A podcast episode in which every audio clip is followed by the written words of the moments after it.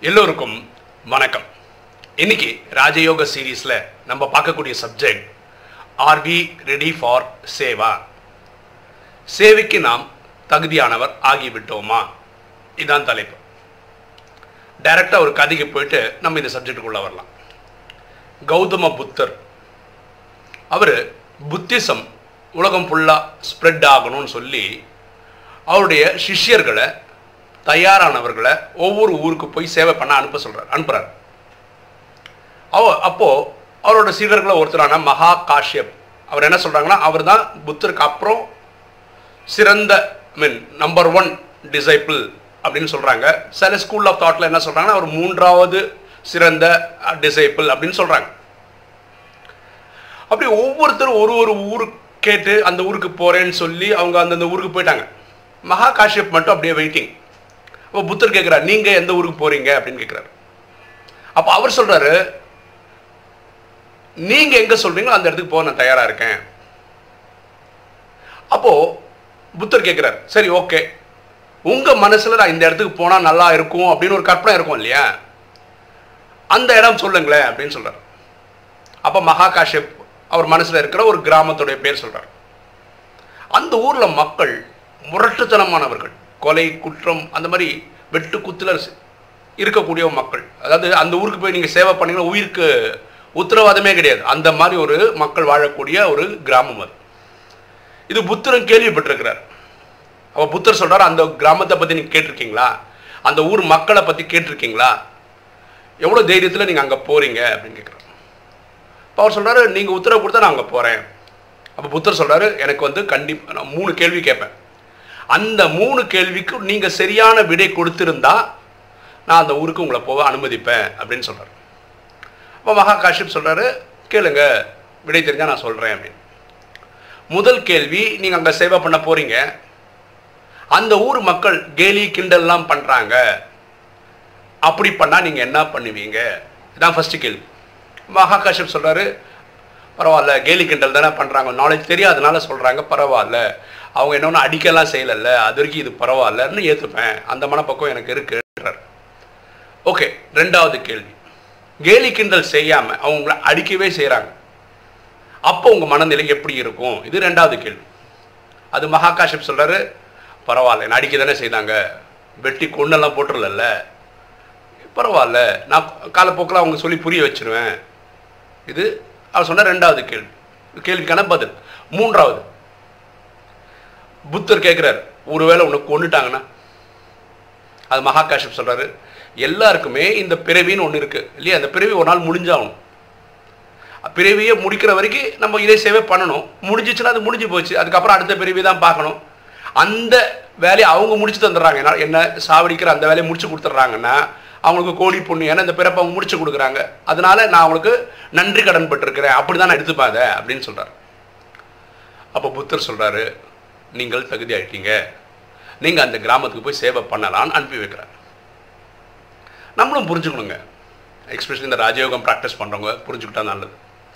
அறுபத்தி மூணு ஜென்மமாக பக்தி காலகட்டங்களில் துவாபரத்தில் இருபத்தொன்று கலியில் நாற்பத்தி ரெண்டுன்னு சொல்லி அறுபத்தி மூணு ஜென்மமாக நம்ம இந்த சிவனுக்காக ஏங்கியிருக்கோம். கடவுளை பார்க்கணும் பார்க்கணும் பார்க்கணும் பார்க்கணும்னு.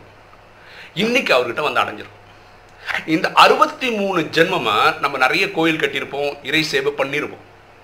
அதனால தான் பரமாத்மா நம்மளை இன்னைக்கு சங்கமிகத்தில் பிராமணனா சேர்த்துருக்கிறார் சத்தியுகத்திரேதாயகத்துக்கு நீங்கள் தகுதியானவர்கள்னு சொல்கிறார் அப்போ இந்த நேரம் பண்ணலன்னா எப்போ பண்ணுறது இறை சேவை. பாருங்களேன் மனிதர்கள் ஒரு பெண்ணுக்காக மனைவிக்காக காதலிக்காக உயிர் திறக்கிறாங்க. ஜவான்ஸ் சோல்ஜர்ஸ் நாட்டுக்காக எல்லையில் போய் உயிர் திறக்கிறாங்க.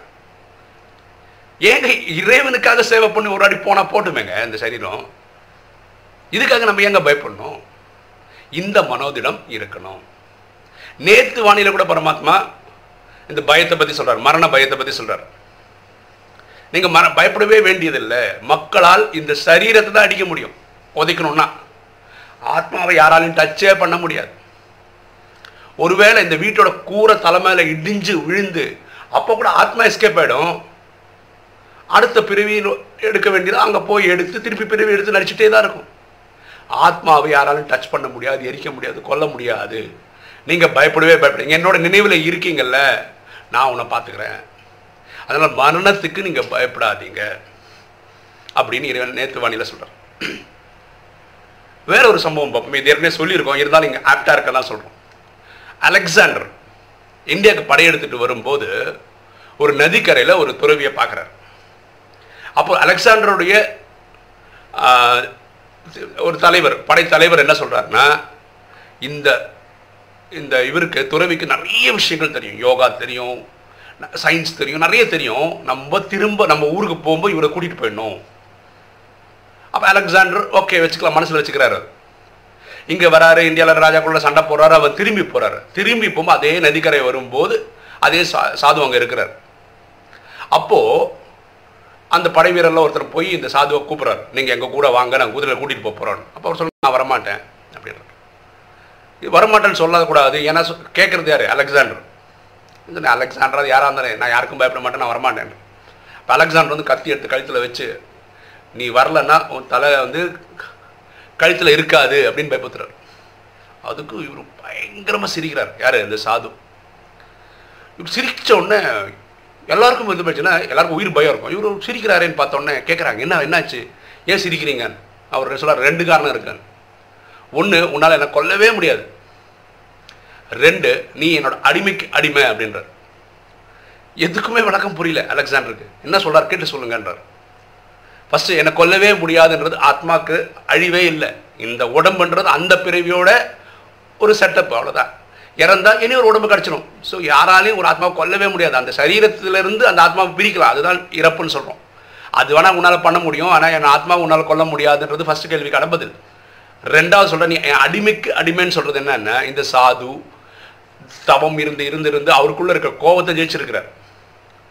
இந்த டைலாக்கில் அலெக்சாண்டர் பேசுகிற கோவத்தில் தான் பேசுகிறார் அப்போ இவர் சொல்கிறாரு நான் எனக்குள்ளே இருக்கிற கோவத்தை அடக்கியிருக்கேன். அதனால் அந்த கோவம் எனக்கு அடிமை. ஆனால் அந்த கோவத்தின் வெளிப்பாடில் தான் நீ என்னை வந்து இவ்வளோ பேசுகிற அப்போ நீ கோவத்தின் அடிமை. அப்போ நீ எனக்கு அடிமைக்கு அடிமை தானே? அப்படின்னு சொல்கிறார் இவங்கெல்லாம் தான் அந்த சேவைக்கு தயாரானவர்கள். இவங்க தான் ரெடி ஆகியிருக்காங்கன்னு சொல்லலாம். ரெண்டாவது உலக சேவை செய்கிறதுக்கு ரொம்ப ரொம்ப ரொம்ப ரொம்ப முக்கியமான கேரக்டர் என்னென்னா கம்பேஷன் உலகமே என் குடும்பம் பார்க்கணும். அதாவது இந்த நாலேஜ் அதான் சொல்லி தருது. ஆத்மாவின் தந்தை பரமாத்மா. ஒருவேளை நம்ம எட்நூறு கோடி பேர் இருந்தோம்னா எட்நூறு கோடி பேரும் ஆத்மாபடி சகோதர சகோதரர்கள் ஆண் பெண் பிறவி எடுக்கிறதுனால சகோதர சகோதரிகள். யூனிவர்சல் கம்பேஷன் இருக்கணும். அவங்களால தான் விஸ்வ சேவை செய்ய முடியும். நேற்று வானியில் பரமாத்மா சொல்கிறார் யார் ஒருத்தருக்கு வேற ஒரு ஆத்மா மேலே வெறுப்பு வருதோ அவனை பிராமணனே சொல்ல முடியாது. அவனை அரை வேக்காடு பிராமணன் தான் சொல்ல முடியும்னு சொல்கிறான் இது நம்ம அவங்கவுங்களே செக் பண்ணிக்கிட்டா நல்லது. நான் அரை வேக்காடா? இல்லை நான் தேடி இருக்கேனா? அப்படின்னு செக் பண்ணால் நல்லது. அதே மாதிரி இந்த சேவை செய்கிறவங்க அஷ்ட சக்திகள் தெய்வீக குணங்கள் தெய்வீக கலைகளை வளர்க்குறதுல இன்ட்ரெஸ்ட் காட்டணும் வளர்த்துருக்கணும். நான் பத்து வருஷமாக இருக்கேன் இருபது வருஷமாக இருக்கேன் சிஸ்டம்லாம் சொல்லிட்டு எங்களுக்கு எந்த ஒரு குணமும் உள்ளே ஏறலைன்னா எங்கேயோ பெரிய தப்பு நான் பண்ணிகிட்டு இருக்கேன்னு அர்த்தம். ஸோ இது அக்கறை. இப்போ உலகம் நம்மளை பார்த்துக்கிட்டே இருக்குங்க. நேற்றை விட இன்றைக்கி அவர் ரொம்ப நல்லவராக இருக்கார் அதை விட இன்றைக்கி நல்லவராக இருக்காருன்ற ஃபீலிங் மக்களுக்கு தானாக போகணும். அப்போ தான் இந்த இயக்கத்துக்கு வந்தால் நானும் அந்த மாதிரி ஆவேன்னு ஒரு எண்ணம் வரும். மக்கள் இப்படி சொல்லக்கூடாது. பத்து வருஷமாக இருந்து உங்களோட ஒரு சேஞ்சும் இல்லையே. நீ சொல்கிற சிஸ்டம்க்கு வந்து என்ன ஆக போகுதுன்னு சொன்னாங்கன்னா அது நமக்கு தோல்வியாயிடும். அதனால் நமக்குள்ள ஒரு மாற்றம் கொண்டு வரணும். தினசரி இந்த அஞ்சு விகாரங்களில் காமம் கோபம் அகங்காரம் பற்று பேராசில் கொஞ்சமாவது நம்ம ஜெயிச்சிருக்கணும். நேற்றை விட இன்றைக்கி நான் வந்து கொஞ்சம் பெட்டராக இருக்கணும். இதை ஜெயிக்கிறதுல. தேக அபிமானம் வராமல் இருக்கிறதுல பார்க்கணும். இதில் தேக அபிமானம் வர்றதுனால தான் நமக்கு இந்த புகழ்ச்சியில் ஒரு ஆர்வம் வருது. யாராவது நம்மளை பார்த்து ஆஹா ஓஹோன்னு சேவை பண்ணுறீங்கன்னு சொன்ன உடனே நமக்கு ஒரு ஒரு ஒரு மமதை வருதுன்னு வச்சுக்கோங்களேன். அது தேக அபிமானத்தினால தான் வருது. இது வராமல் பார்த்துக்கணும். இதுக்கு ஒரு சம்பவம் சொல்கிறாங்க ஒருத்தருக்கு வந்து நல்ல சேவை பண்ணுவார். அவருக்கு புகழ்ச்சியே கிடையாதான். அப்போ ஆனாலும் அவருக்கு பாராட்டு சீராட்டு வி- விழா நடத்துவாங்கல்ல. அப்படி வந்து ஒவ்வொருத்தர் இவர் அப்படிப்பட்டவர் இப்படிப்பட்டவர்லாம் சொல்லுவாங்கல்ல. அப்படியே சொல்லிட்டே வரும்போது ஒருத்தர் என்ன சொன்னாராம் அவரை பற்றி இவருக்கு புகழ்ச்சினா சுத்தமாக பிடிக்காதுங்க. அப்படிப்பட்ட ரொம்ப நல்லவர்னு சொன்ன உடனே அவருக்கு வந்து ஒரு மமத்தை வந்துச்சான் அது புகழ்ந்தும் போது வரல. புகழ்ச்சி பண்ணால் இவருக்கு வந்து அப்படி ஆயிடும்னு சொன்ன டைலாக் கேட்டோன்னு வந்துச்சான் நம்ம இதில் ரொம்ப கிளியராக இருக்கணும். ஓகே நம்ம ஊர் சர்டிஃபிகேட்டுக்காகயோ இது பண்ணுறது இல்லை சேவை செய்கிறது இல்லை என்னுடைய சகோதரன் என்னுடைய சகோதரி அவங்களுக்கு நமக்கு தெரிஞ்சது சொல்ல சொல்ல செய்யணும். அவங்களுக்கு இது பயனடைவாங்க அப்படின்னு புரிஞ்சு தான் நீங்கள் பண்ணணும். விஸ்வ சேவை பண்ணும்போது எதிர்ப்புகள் இருக்கும். அதுக்கு காரணம் என்னென்னா நம்ம அதிகமான பிரிவுகள் நடிக்கிறோம். சத்தியுக திரேதாக வர மாதிரி நடிப்பு நடிக்கிறோம். சில பேருக்கு எழுபது பிறவி சில பேருக்கு அறுபது பிறவி சில பேருக்கு ஐம்பது பிறவின்னு அப்படி மாறி மாறி நடிக்கிறாங்க. எல்லாருமே அவங்களுடைய பிறவி கணக்கில் கடைசி பிறவி நடிச்சிட்டு இருக்காங்க. ஸோ ஆத்மாவில் இருக்க சன்ஸ்கார் பதிவுகளோட குவாலிட்டி வந்து ஒவ்வொருத்தருக்கும் ஒவ்வொரு மாதிரி இருக்கும்னு நம்ம புரிஞ்சுக்கணும்.